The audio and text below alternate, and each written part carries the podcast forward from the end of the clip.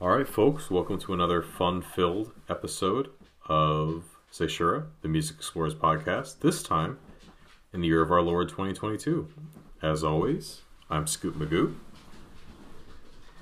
And we are starting off with a bit of a light, fun episode. You know, from time to time, we like to resurface our album dares segment where we each pick an album that is dear to our hearts and the other person has not heard before and see what happens. Um, it's definitely led to some interesting results in the past, uh, both good and bad in, in, terms of, of how you know the respective person uh, reacted. But uh, I am excited that we are once again kicking off the year and continuing our tradition of having pretty extreme contrasts in in the music that we're talking about. Um, and we'll keep that a little bit of a surprise, you know, once we get to our second album. But the first album, I'm very excited to talk about. Uh, we've talked about this artist before uh, a number of times, and this one was a was a really fun installment that I had not listened to all the way through before. Uh, I remember you playing i think you must have played this at some point either in the car or, or you know uh, you know some other time because i remember this uh, i remember elements of this release and i'm excited to talk about it. And it is nighthawks at the diner by tom waits. Um, this is one of the earlier releases from one of your favorite artists right? Like yeah. Yeah uh, I guess to kind of like branch off from there, would you say he's in your top five? I mean, certainly I would guess top ten, but top five favorite artists. Not to put you on the spot, but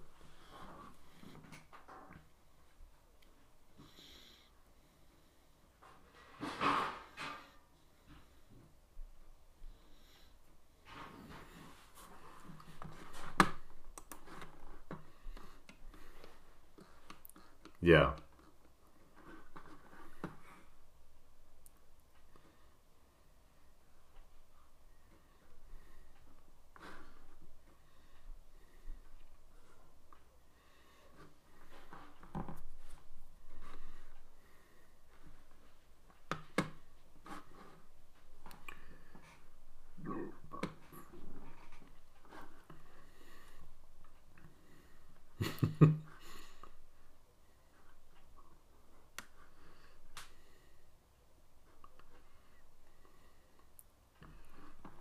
That's over. Uh, it's been over a decade since he released his last album, "Bad as Me" in 2011. But uh, speaking, you know, kind of going to where we're talking about today.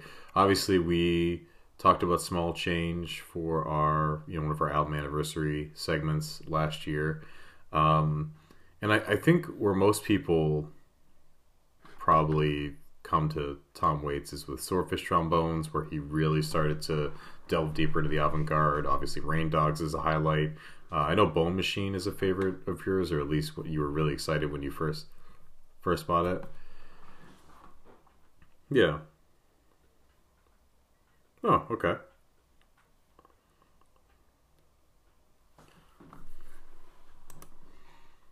Hmm.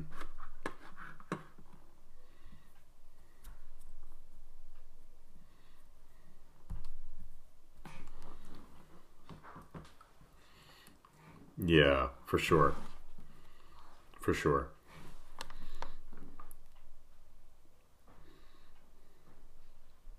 Yeah.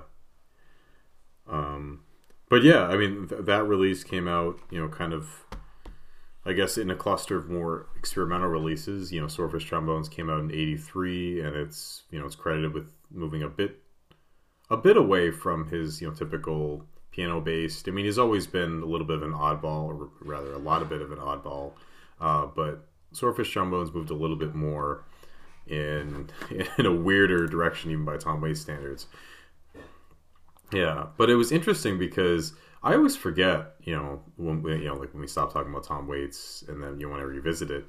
Man, he, he had a ton of material up to that point. Like usually, you think of you know an artist kind of experimenting after you know second, third, fourth release, but uh, he released seven albums of kind of his core sound, you know, up through Heart Attack and Vine in 1980 before he got into that weird, you know, weird mode with Swordfish Trombones. You know, of, of course. Okay.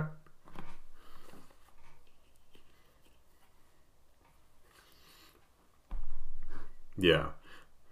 But but even so, and you know, we talked about this a lot with uh, you know, we focused on quite a bit of a small change, but you know, certainly with Nighthawks at the diner, um, while uh, you definitely get you know spoken word, you know, jazz poetry, kind of like lounge jazz. Uh, I know that's kind of a taboo term, but you, you, know what I mean. Like you go to like a jazz club vibe.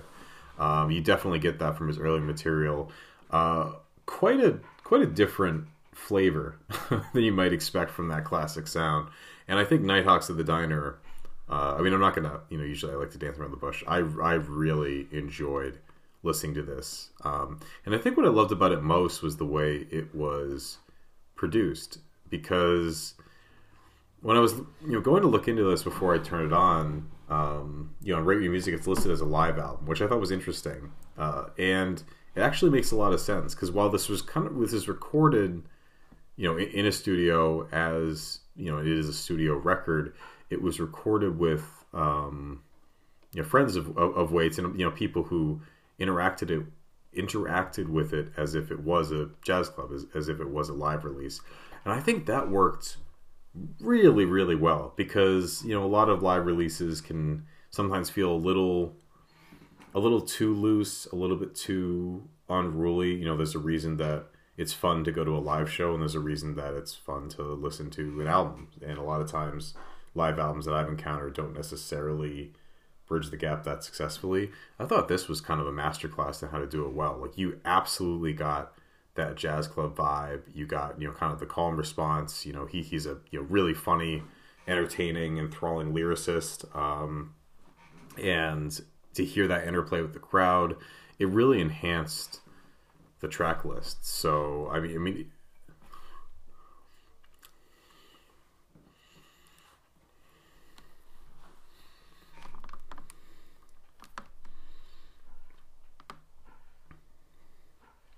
Yeah, for sure. Yeah. Mm-hmm.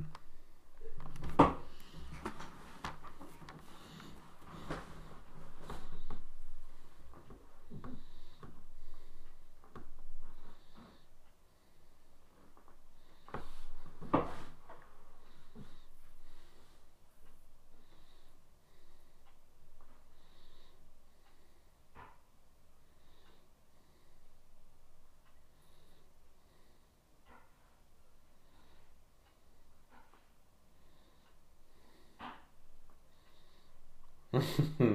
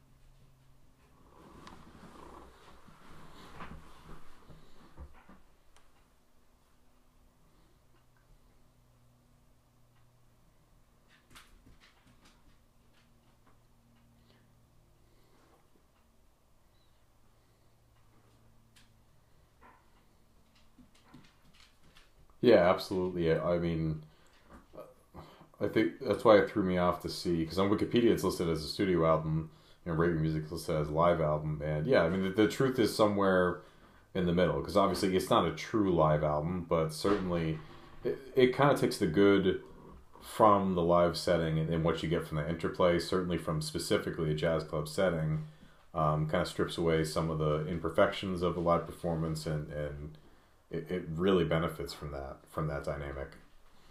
Um,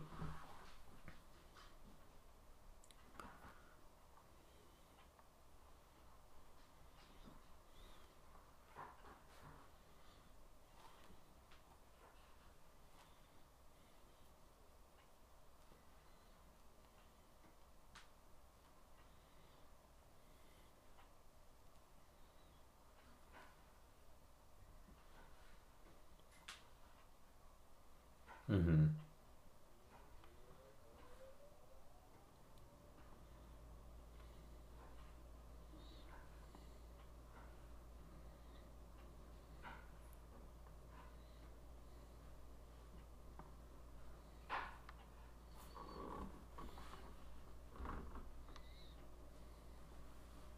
Mm-hmm.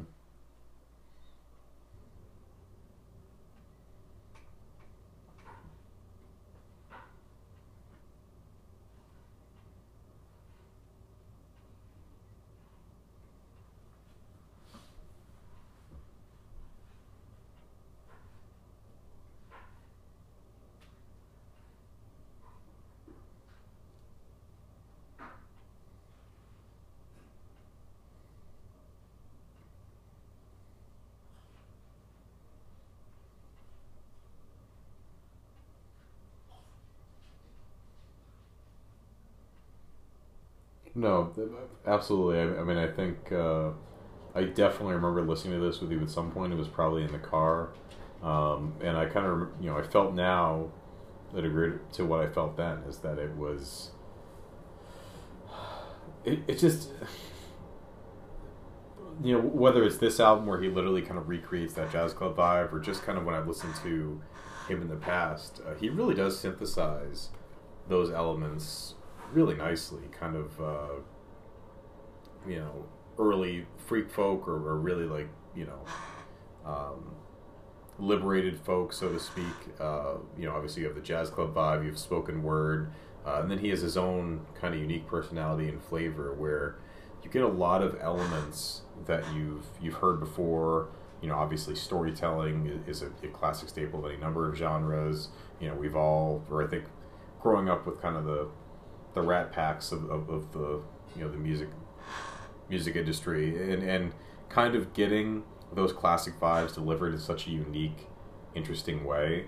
Um, it's something that I've always appreciated about Waits, and I think this showcased what made those styles so unique and what popularized them to begin with. Is, is kind of the you know the general vibe of going out in the town and you know having a drink and, and going to like a, a jazz club. Except in this case, you know you're you're getting you know like a, a dubious drink poured for you and and just uh, very oddly oddly dressed characters at the tables around you. It's just it's uh, but in some ways it's a lot more more fun. I don't know. I just I feel like I feel like his vocals specifically. Um, this is kind of what I've talked about before. Is that you know is a good vocalist someone who's like technically skilled or someone who's just really emotive and um, and just really unique and brings a lot of personality and does exactly what they're trying to do really well. And I think that's what's so great about Tom Waits is I mean I do think he obviously has some technical chops like some of his delivery you know it, it's it's you know it, it's maybe not as clean as like a Sinatra or something like that but I think that's why it works so well is because they're just it's so much more you know other than someone like Sinatra or Tony Bennett or whatever like which just kind of sound like they just kind of sound like the Great American Songbook at this point. Like he brings that kind of jazz club vibe and that kind of you know Rat Pack adjacent vibe, but in such a unique, fresh way that you you kind of get the best of both worlds and.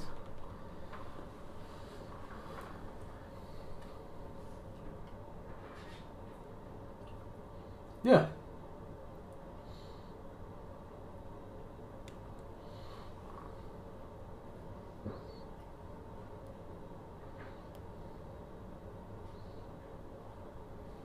Yeah.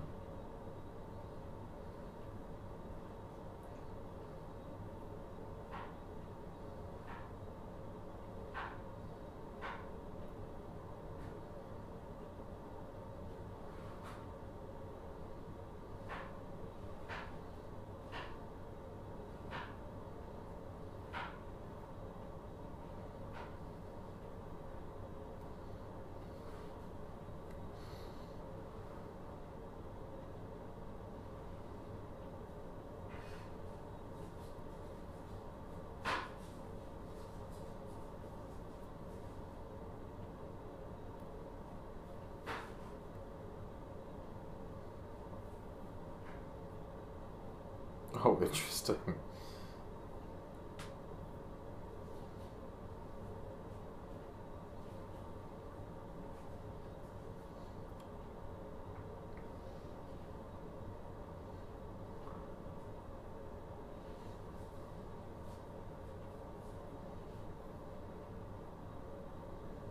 Mm-hmm.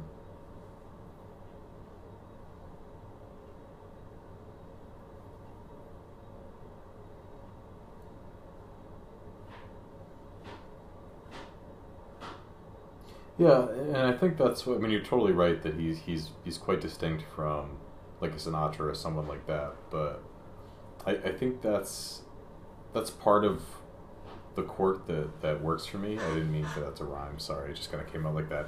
But I just he reminds me so much just because I grew up listening to you know those kind of artists. Know, my mom via my grandfather was a big fan. Um, and I think that's what enhances you know my own experience with him is I feel like he is you know, at least influenced by or at least drawing from some elements of that, but doing it in such a unique way. Um, and I, I, think that's, you know, not to go on too much of a tan- tangent, but I feel like that's something that I have to remind myself as, a, as someone who doesn't really have, you know, like for example, people who don't really like screaming in their music. To me, it just sounds like different types of vocals. Like I don't even think about the fact that it's it's wrong. Um,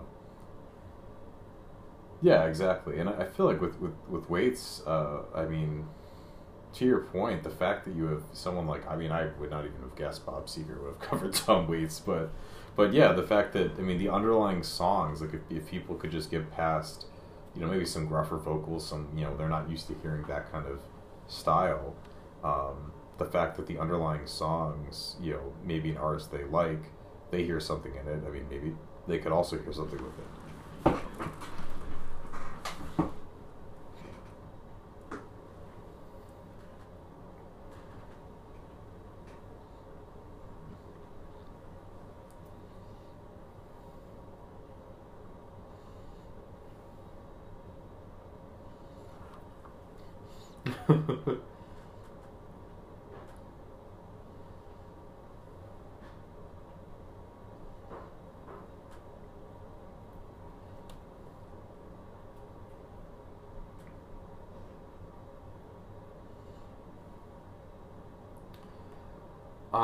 Listened to this kind of as a as a whole. I mean, the the one moment that really uh, stuck out to me is I, mean, I forget the track where it was kind of that calm response, or rather, just kind of the immediate reaction of a crowd that enhanced the listening for me. Is he? And I think he did in a couple tracks. He played, you know, "Here Comes the Bride."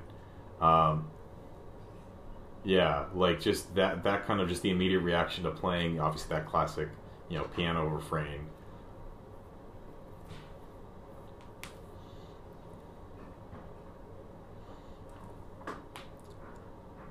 Yeah, exactly, and, and, and that's the thing is, it felt like like that specific section. You know, I mean, this this is true of the entire record, but that section stuck out to me because, um, sometimes depending on, I mean, I don't want to dunk on any artist, but um, I feel like, for example, uh, you know, Mighty Mighty Bosstones, like the the kind of two the ska punk band from the '90s. You know, the you know impression that I get that big song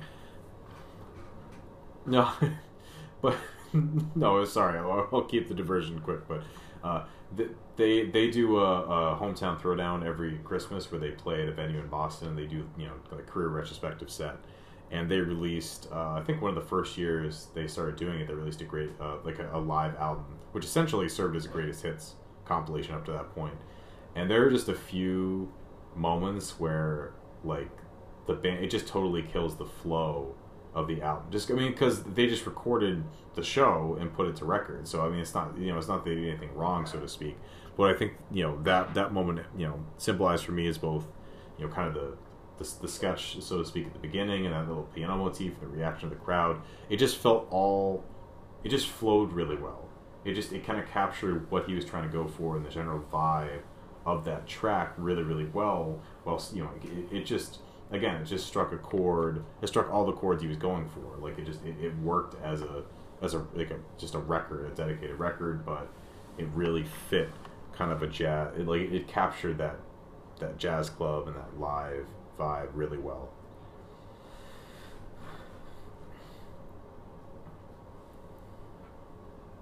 Mm-hmm.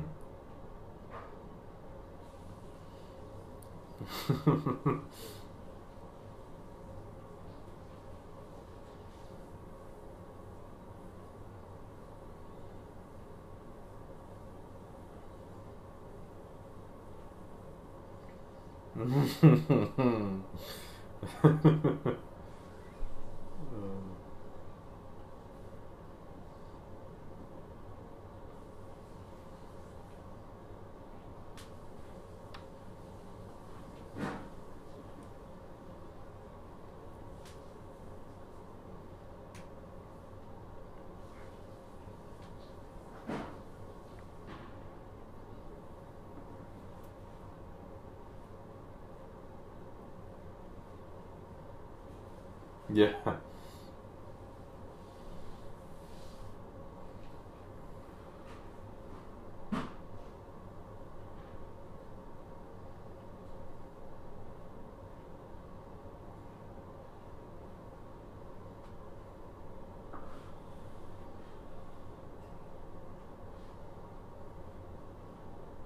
Mm-hmm.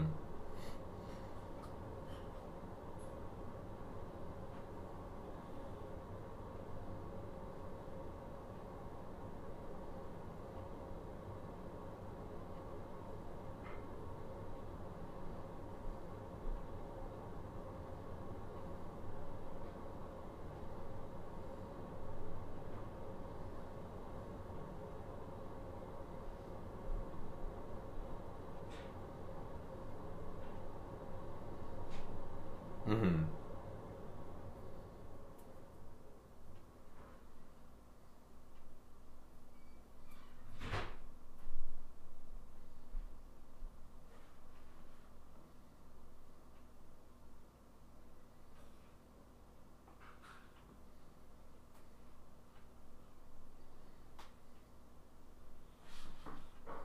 Mm-hmm.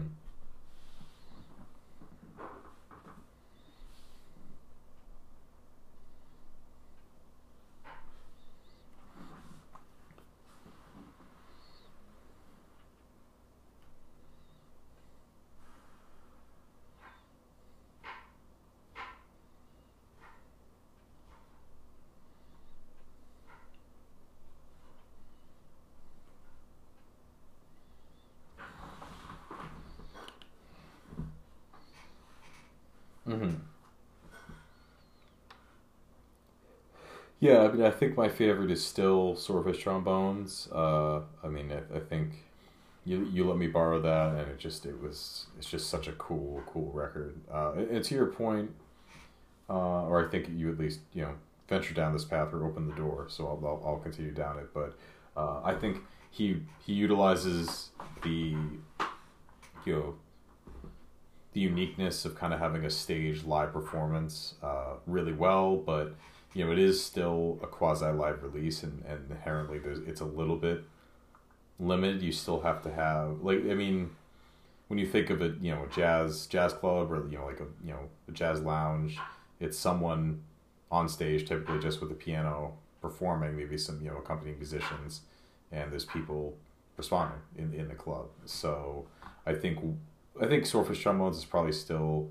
I would probably go to that more quickly, just because there's more, uh, you know, ideas. There's there's more going on, a little bit more variety. But for what it, what's accomplished here, and kind of you know the the early early half of his career, like you mentioned, releases that we've listened to. I mean, this is excellent. Like this really captures a lot of you know what he does well in a very unique way.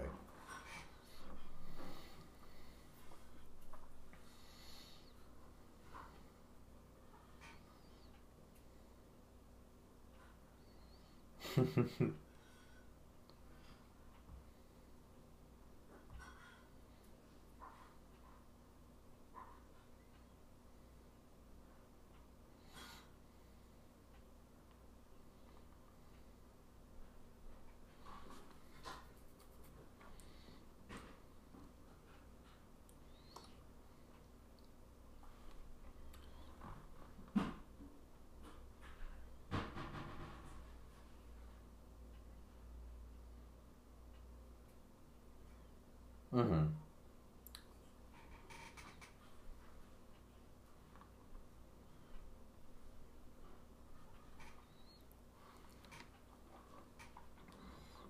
Absolutely.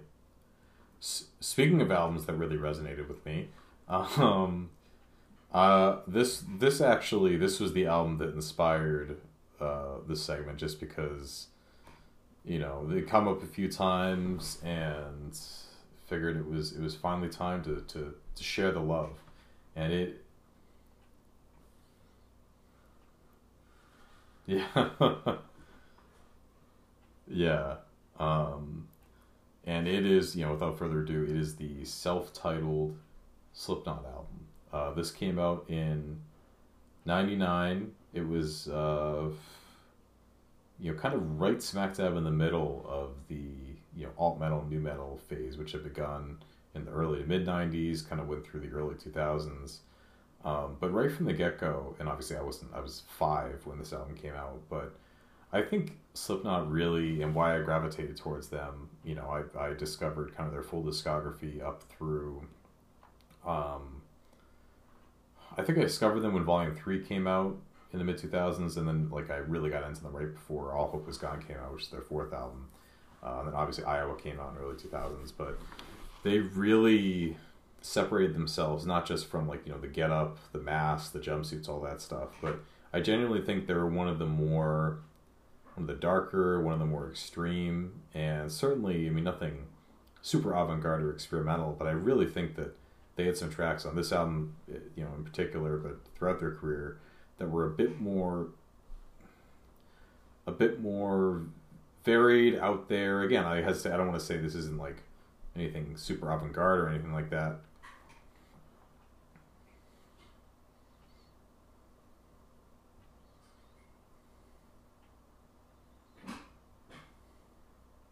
Vaguely, yeah, I do actually.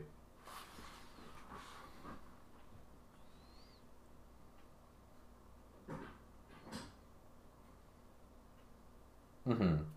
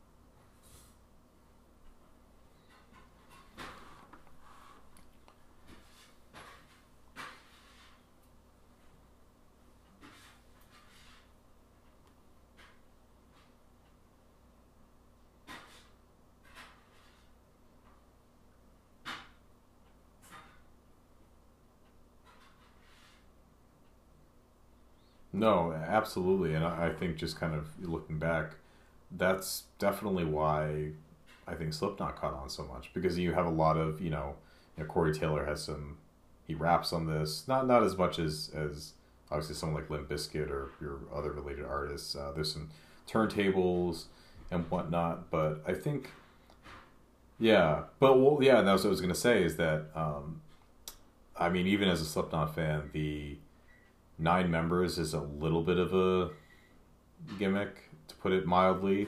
Um, I know, I know. Uh, I would say in the live setting, it was cool because I, I, saw them live. It was one of the first shows I went to. I think it was the first show I went to after you know, not that COVID's over, but you know, like after the initial COVID you know outbreak, um, and having nine people on stage, like the costumes, whatnot, it was cool. Uh, ultimately, the you know percussionist, so to speak, it does add a decent amount in the studio. Like this, you know, their albums, this one in particular felt very, you know, very, you know, tribal almost in a way, very percussive. You know, there's a lot more, especially like the, toms and, and the you know, bass drums in particular. Um, you know, kind of the, like you mentioned, the, the, the beer kegs and like kind of the random, um, random percussive elements there. But especially the, the one artist that, or the one member that's a little bit kind of laughed about is the, is the sampler who just seemingly just stands there on stage and doesn't do much. But kind of the weird samples and the way that he, you know, either collaborates with or just he melds with the uh, uh, the turntablist. It's just it adds some really cool elements to a lot of the tracks here, and I, I think that that couples with the fact that this is some of the heavier, um, you know, both in terms of just kind of the, the the style of drumming and just the you know the, the tuning and whatnot. Like this is some of the more heavier output from the nu metal scene. Um,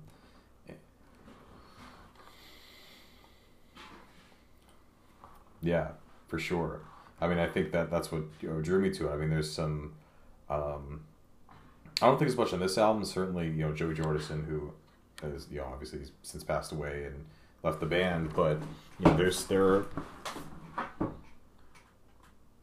no, Joey Jordison passed away last year. Yeah, uh, he was. Yeah, he wasn't with the band at the time, but uh, yeah, he did. It was. Uh, yeah, I think it was uh, you know something drug related, unfortunately. Um, but yeah, it was it was very sorry. It's really hard, hard to stay away from that, but but uh, yeah, like some definitely later on their career, you know, it, it, was rooted in their, their debut, some kind of thrashy drumming, some you know almost death metal inspired, just like a lot of blast beats, um, just a lot going on here that I think worked out really well. But generally, I just I just loved how it all came together and made sense to me. Like I, just it, all, the songwriting was really great. It was really intense. Some admittedly sophomoric lyrics. Um, you know, I mean, it, just some lyrics that you know, reading through them now, you know, as a as a almost thirty year old, it's like, yeah, that's probably not the best lyricism Corey could have come up with, but um, yeah. So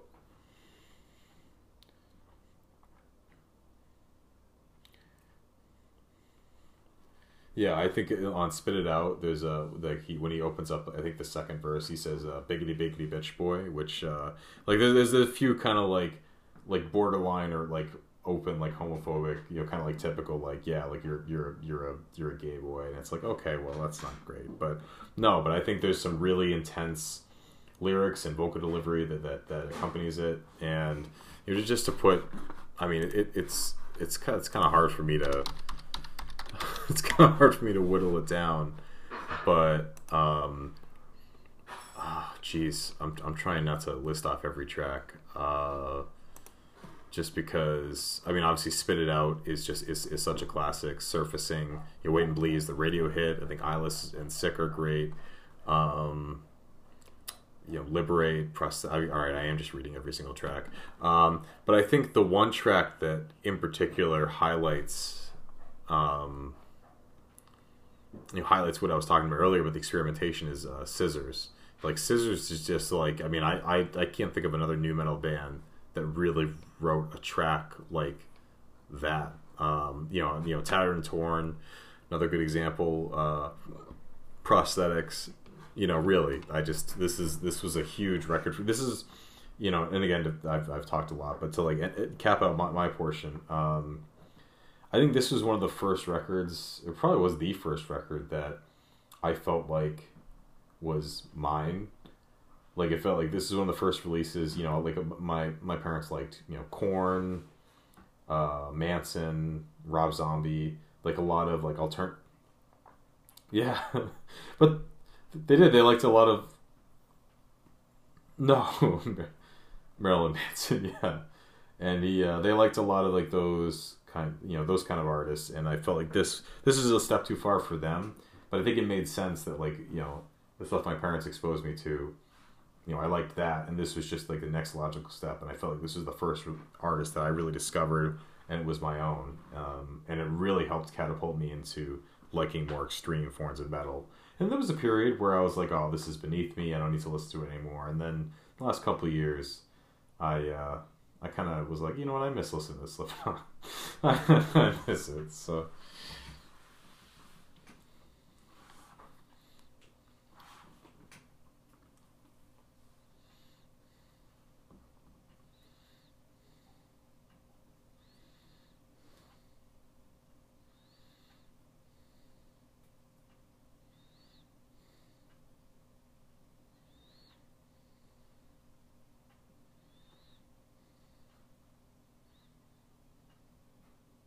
Yeah, definitely.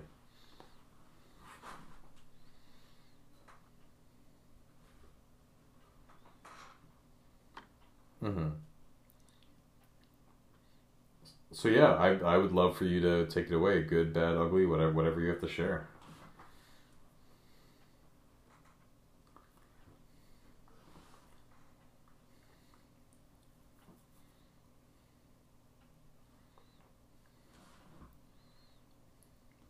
hmm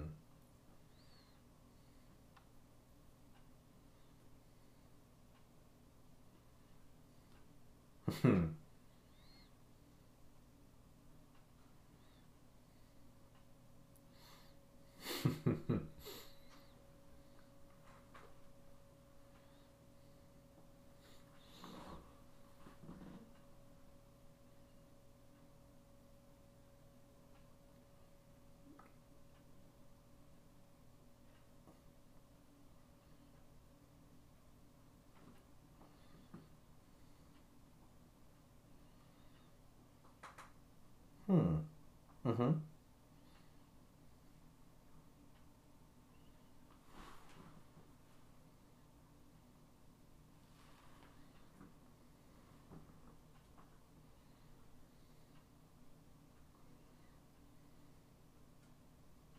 hmm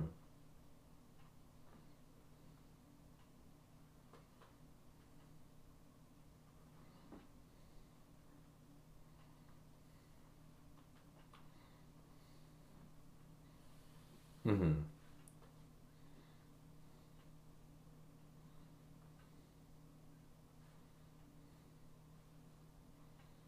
hmm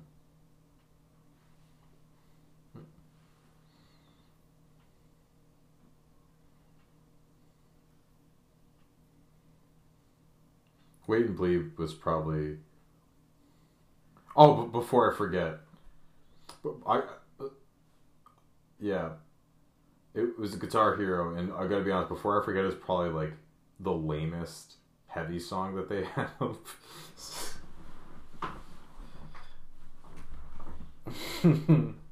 but th- then you know, honestly, like it makes a total sense why that song caught on, because like it's just aggressive enough for like a mainstream rock audience.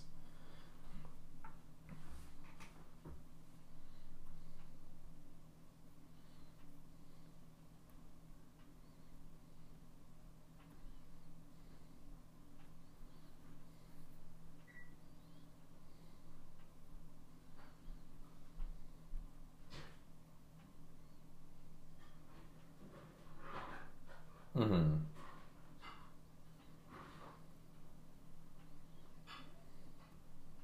Oh yeah, yeah.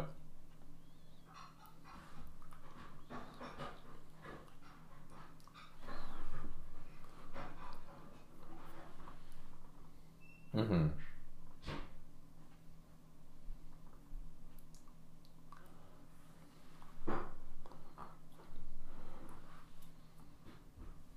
Mm, I could see that. Yeah.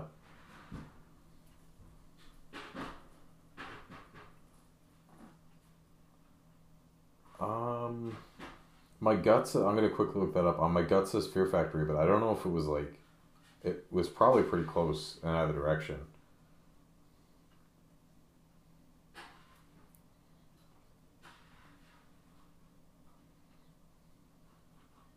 Oh, it actually it wasn't that close. Their first album was ninety two.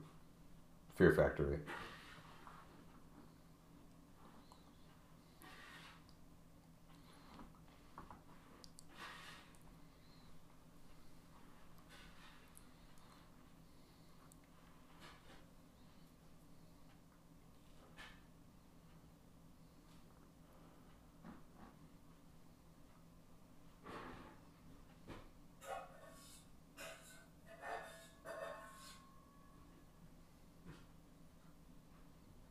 Mm-hmm.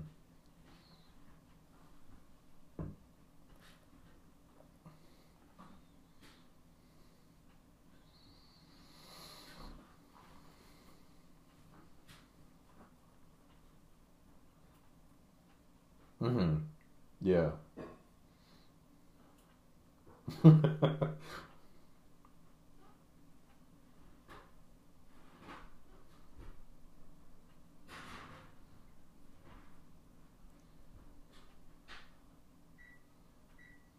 mm-hmm.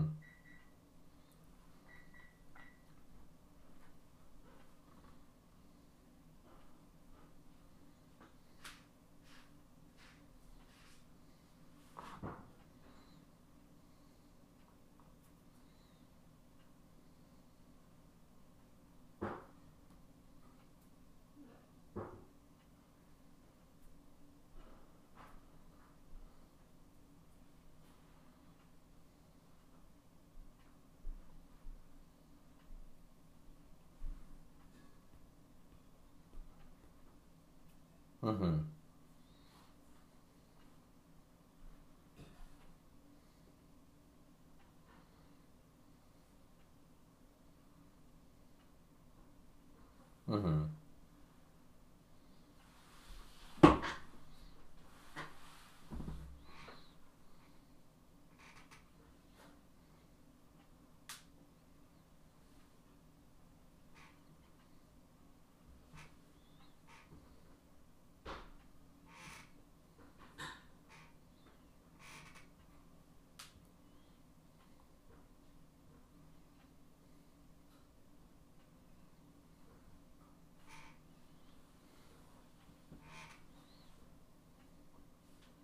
Mm-hmm. mm-hmm.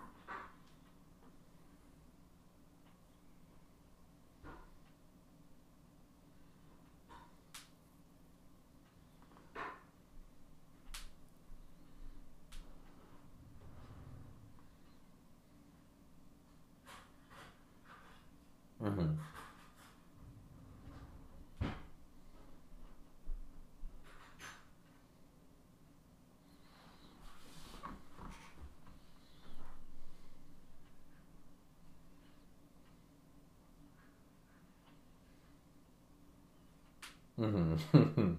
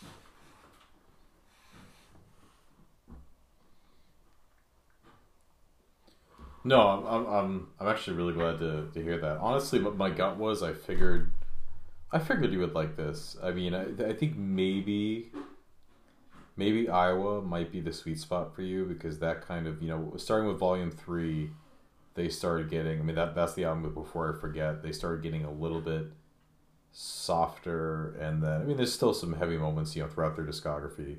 Um,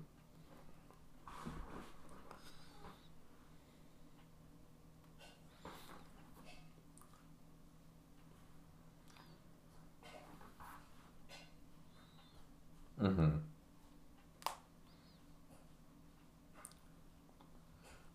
No, but you're totally right. Uh, like wait and bleed, it's especially. I mean, like I, think it's it's a it's.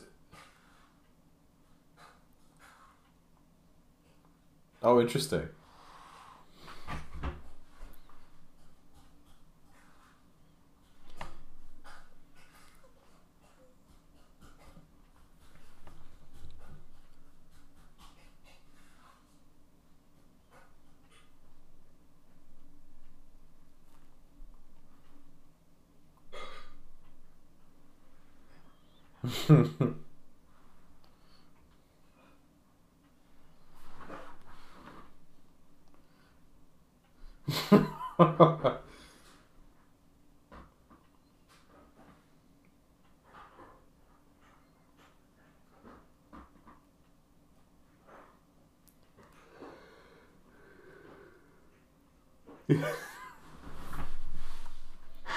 No, they they that yeah, that is kind of the,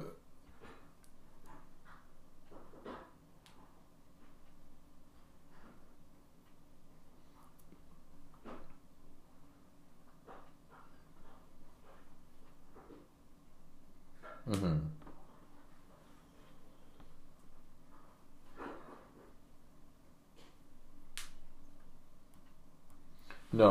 There are some really there are some good lyric. You know, there are some kind of typical nu metal lyrics, but there are some good lyrics on here, and I think um, I think Wait and Bleed is a great example. They, in my opinion, they learned how to write softer songs better on subsequent releases. Like you know, Left Behind sticks out from Iowa, where just and I mean specifically the the verses, because I think th- there was a there's a radio version of Wait and Bleed where I mean you could probably hear on the verses. Um, there's a louder like Corey yelling track and then like a he's singing or like melodically yelling. It's really weird, but it's it's interesting because like the ver- the CD version I have like the him like the yet like the screaming version is louder and then like it's kind of you know there's a backing track that's singing. They flipped that for the radio version and it sounds it sounds really bad. like just him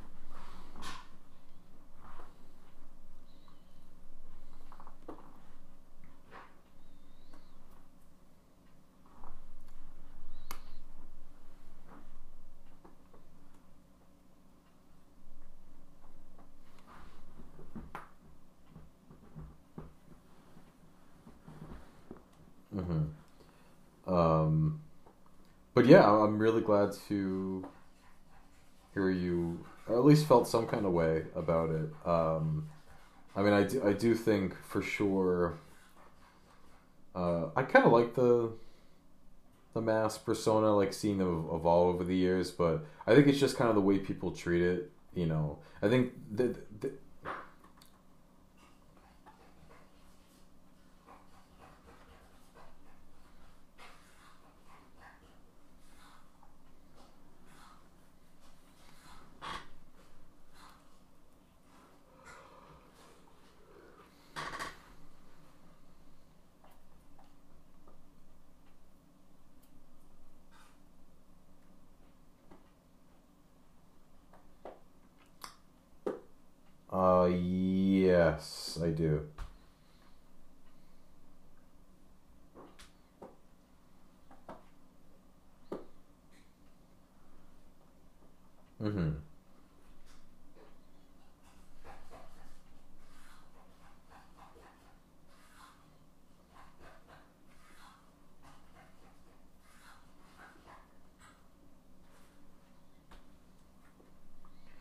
Yeah, and and I think a lot of it. I mean, this this they were just like prime for like a cult following. You know, like their fans are called maggots and whatnot. And I think it was around the time. Have you ever heard of the band Mushroomhead?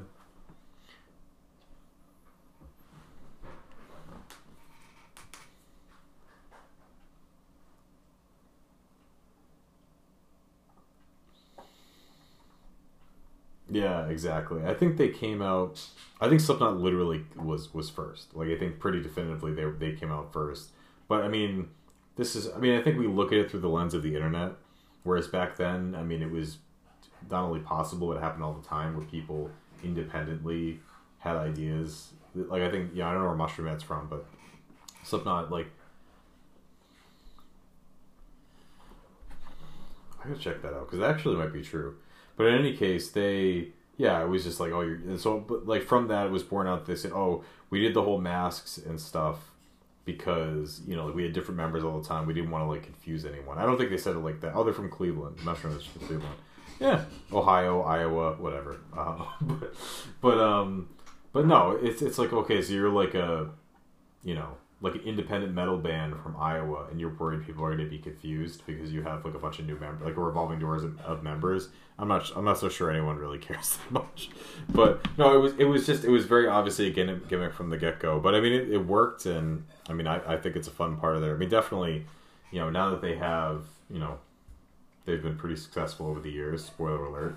Um, like the show I saw earlier or late last year, the production value and like having them all in costumes, it was, it was pretty pretty goddamn cool. It was really cool. Um, but yeah, it's been interesting to see them ebb and flow over the years. I kind of fell. My interest in them faded around the time that I would consider probably the weakest point of their career, but their last album I actually think is really good, and I think that they've maybe not aged consistently gracefully, but certainly to your point, maybe like the one weakness of Slipknot is it's very much a it's just dripping in angst. It's just dripping in like, you know,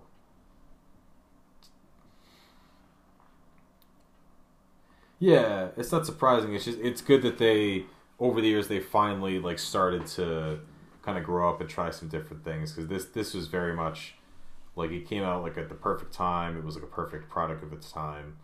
Uh, I think uh,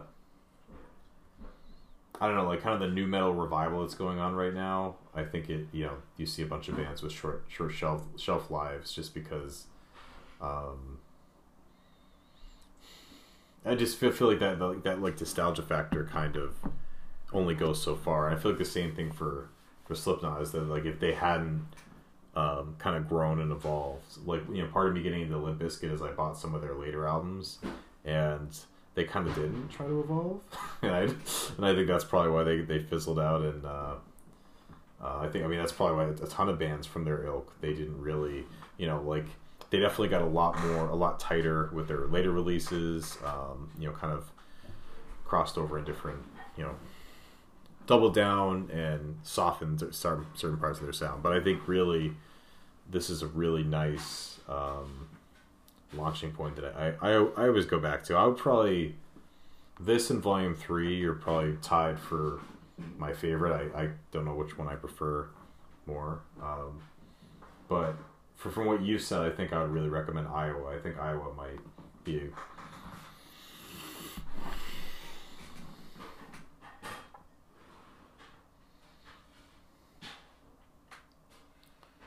when when they get weird, and, and again, not like avant garde or anything like that. When they when they like really experiment and do some like weird darker tracks, they're they're really good. Like I mean, I I you know back in the day I didn't appreciate a track like Scissors, but listening to it now, I'm like, man, like they had to have some balls. Like they you know they're like to to I, I doubt that they played any of these songs like at Ozzfest or like Family Values, like whatever those kind of tours they were on, but like that was a that was a really adventurous, like we're gonna do whatever the hell we want kind of decision, um, considering all the other tracks they were putting out and the, what the you know what was popular at the time.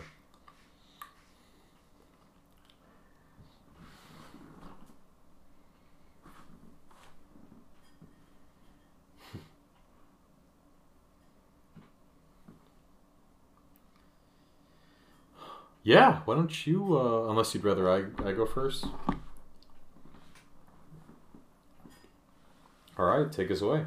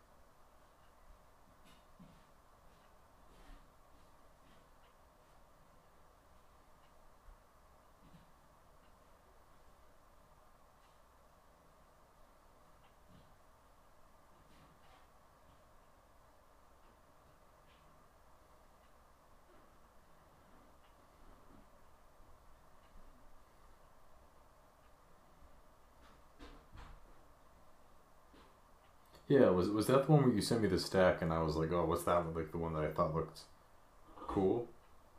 Yeah, because that that definitely. I mean, you know, judge a book by its cover, I suppose, but like I thought that looked really interesting, and I've I've also, you know, I've I've heard of Cluster. I think at one point I almost bought a, a record for them, and I think just just because it was on the more expensive side, I put it back. But yeah, they uh, definitely an artist that I want to check out for a while. So um,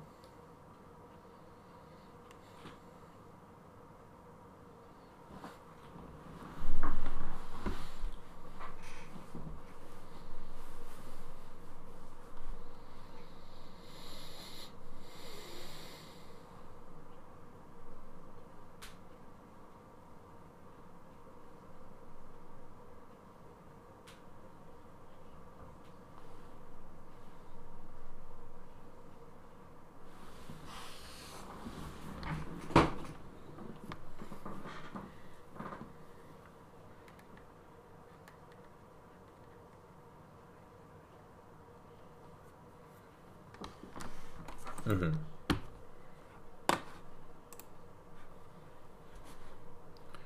Yeah, I've actually been eyeing this one for a while. Uh, I originally bought it back um, when did my Thanksgiving haul at Red Scroll, um, and you know put it back on a couple times since then, including this week, and uh, I've been wanting to talk about it for a while because I was really surprised. I, I I found it. It was used. It was a good price, uh, and it's one of those. Uh, I think some some people have said this this too, and they think that doesn't really exist. But it's kind of like a deep cut classic in a way, where like when you when you, you ask people to name like a classic from a certain genre, they they will list off a certain number, and they say, well, "What about this album?" They say, "Oh yeah, like it may may not be their first pick, but certainly everyone would agree that it belongs." Uh, and this is a kind of an underrated black metal album that people had talked about for a while. It was kind of the uh, the the Thinking Man's you know first wave black metal album that you know people people say hey if you if you know if you like you know your standard fare definitely check these guys out. And it lived up to the hype but I don't know if I expect or I didn't expect what I got in a, in I guess a good way but it is Drawing Down the Moon by Beherit uh, they are a Finnish black metal band. It, the more you know, the longer I am a active metal listener, uh, Finland was was a huge contributor to the development of extreme metal, you know, specifically black and death metal. But um, it's crazy how many you know influential bands came from you know the land of a thousand lakes. Uh, but this was a I didn't really know what to make of this on first listen. It was a like it I guess it was an experimental record, like experimental metal record that made sense. Like definitely, like when when you, you thought about it, you were like, "Wow, th- th- there's a lot of stuff going on here that doesn't really make doesn't really make sense when you think of black metal, but it fit." Um, like the the production is really raw, but not like not not so raw that it's you know kind of unintelligible, and the vocals are really bizarre. Uh, there's a lot of like spacey synths, like, and this was kind of this is in the early '90s when that hadn't really become totally the norm.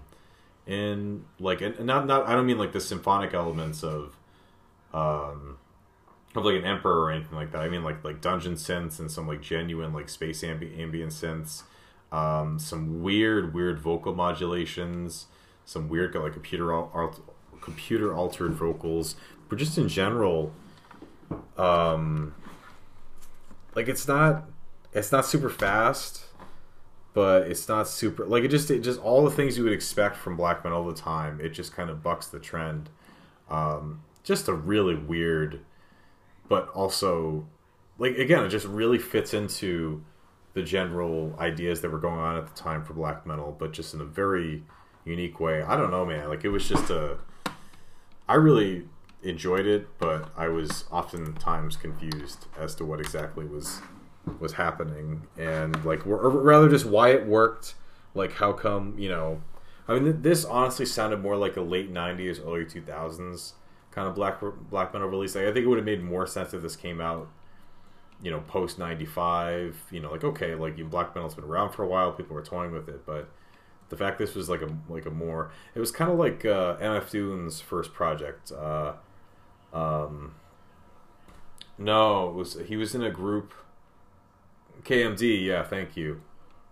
Yeah, uh, and that one, like certainly by today's standards, it was not like an experimental. Like there are many more uh, experimental abstract hip hop releases, but just the fact that it was it was recorded, I think in the the very early '90s, maybe even late late '80s, and it was it was it was really really interesting to hear like wow like this this really was ahead of its time like what they were trying to do. Again like nothing nothing super crazy but just the fact that like when it came out um, and the fact that it was executed so well. So it was a, similar kind of feeling with this Beherit album. Um, and yeah I, I was glad glad to find it and I really enjoyed finally checking it out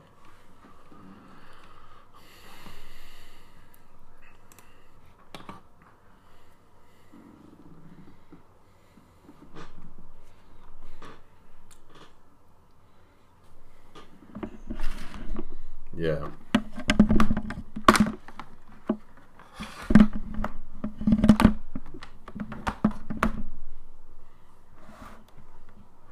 Oh no, yeah, that's uh, that they've kind of spawned their own subgenre at this point, like dissection core, like mel- like the melodic death metal, or rather like melodic black metal. That's very you know there's other bands like uh, like yeah, Immortal, like Sacramentum is actually an underrated uh, band.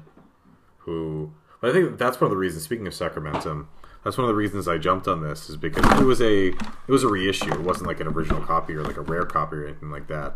But just finding relatively you know affordable in the flesh versions of these releases. Like I've been trying to find Sacramentum's debut album for a while, and I just can't find it for anything relatively affordable. Because like a lot of them, like I think the original pressing of the album I got, like I got it used for I think it was like I think it was less than twenty bucks or somewhere around there, so it wasn't too bad.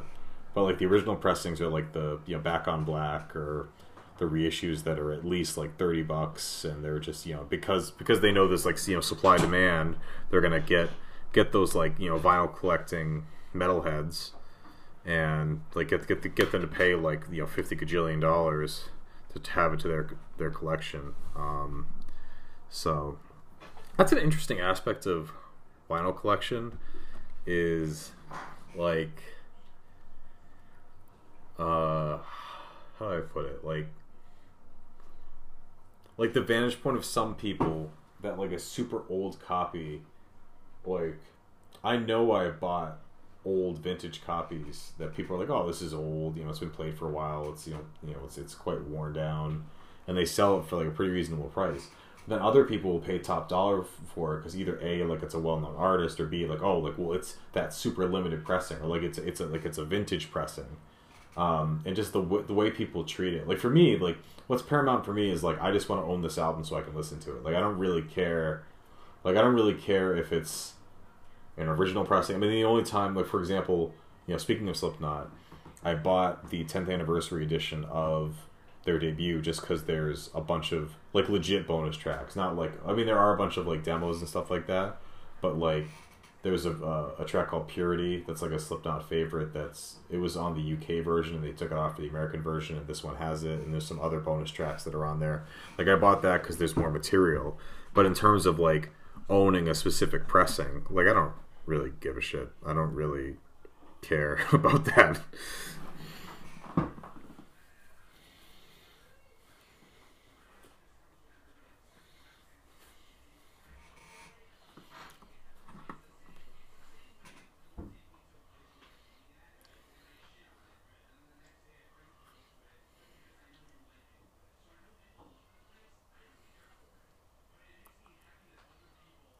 Oh yeah, yeah.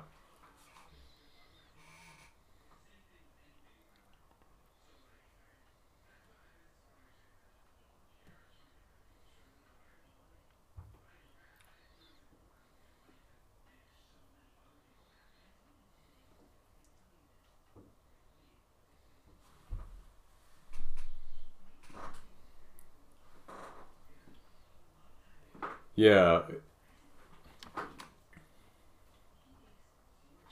Yeah, exactly. Like, you know, speaking of Slipknot, their debut, uh, Mate Feed Kill Repeat, uh, I've looked into getting that for a while, and the only versions I found are either like, I mean, first of all, I don't know if, I don't know if there was ever like a verifiable, like, I, like I'm not sure how like how genuine any of the releases I found were, but some of them are flat out just like unofficial release. And I'm like, so not only just the idea of like, hey, I'm buying a bootleg, but also, am I just gonna get like a, you know, fucking, you know, super d- discount print job and like a, you know, like a CVS grade, and I'm like, I'm gonna spend all this money for like supposedly this rare copy of this demo, and it's gonna like something I could do it myself. I could just, bur- I could just burn it and like. Yeah. oh man. Yeah, that was a per- that was a perfect send off. Thank you.